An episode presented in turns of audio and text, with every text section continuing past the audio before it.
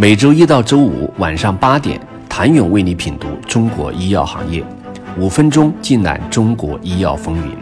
喜马拉雅的听众朋友们，你们好，我是医药经理人、出品人谭勇。对于大分子药物赛道而言，从二零二一年下半年开始至今的日子，无疑值得反复推敲和复盘。在宏观经济波动、二级市场态度由热转冷时，无论是创业者还是投资人，都感受到了泡沫逐一消失后带来的压力。但资本可以等，企业往往不能说停就停。无论是临床进展，还是产品管线拓展、人才团队建设，背后都是对于现金流的强依赖性。资本寒冬下，更多的现金储备。也就意味着容错率更高的发展路径和更为从容的发展节奏。数据显示，西格生科、康威生物等九家初创公司在过去一年内实现两轮融资。聚焦突破实体瘤耐药和肿瘤微环境纤维化的应氏生物，则成为唯一一家在这一段时间内连续完成。三轮融资的大分子药物公司，资本市场层面的扰动之外，政策对于大分子赛道的影响同样不可忽视。这一段时间内，医保控费、“十四五”医药工业规划出台，FDA 对于国际多中心临床的严格要求等等，都在提示一个原则：政策留给泛创新的时间窗口越来越短。而从过去一段时间的投融资数据来看，生物药靶点多集中在 PD-1、VEGF 等热门靶点，细胞治疗集中在 CD19 上。即使是在创新含量最高的大分子赛道，也难以避免管线重复程度高、同质化竞争激烈的局面。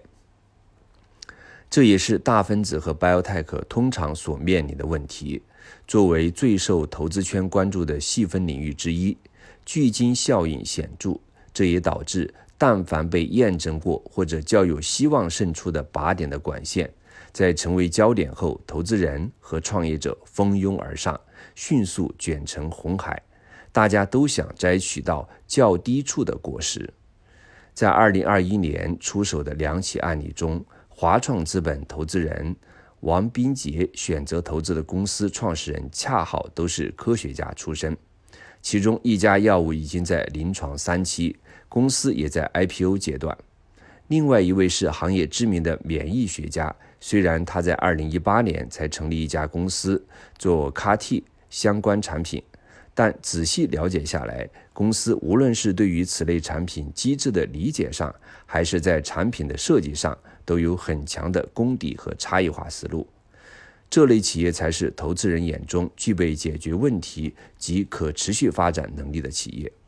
这家企业是希望利用自主知识产权且有显著优势的 CAR-T 技术平台，探索未被解决的临床需求，尤其是市场规模最大的实体瘤领域，打开这片可能性，无疑是更难的。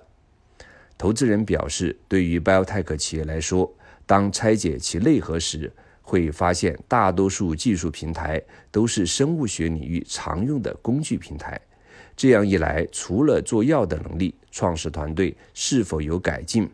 迭代工具的能力及找到该工具需解决的最重要问题的能力，显得尤为关键。如果卷代表的是重复，那后来者卷得毫无意义。如果卷的初衷是看到领域的瓶颈后，试图去解决问题，且去做更难的事，那确实值得一试。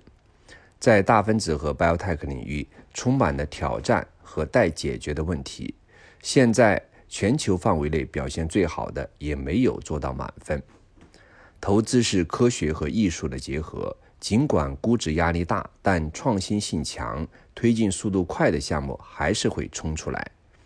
另外一个明显的趋势是，机构在平台类公司和产品类公司的选择上会更偏后者。同时，由于国内支付环境的特殊性，机构会重视产品海外上市的可能性。甚至遇到资本市场的寒冬，竞争对手减少，人员成本和研发成本降低，一定程度上也有助于头部项目的成长。寒冬之下，低垂的果实已经被收获殆尽。对于播种者而言，风雨洗礼过后，足够强壮而有生命力的种子，来年一定会继续成长。谢谢您的收听。想了解更多最新鲜的行业资讯、市场动态、政策分析，请扫描二维码或添加医药经理人微信公众号“医药经理人”医药行业的新闻与资源中心。我是谭勇，明天见。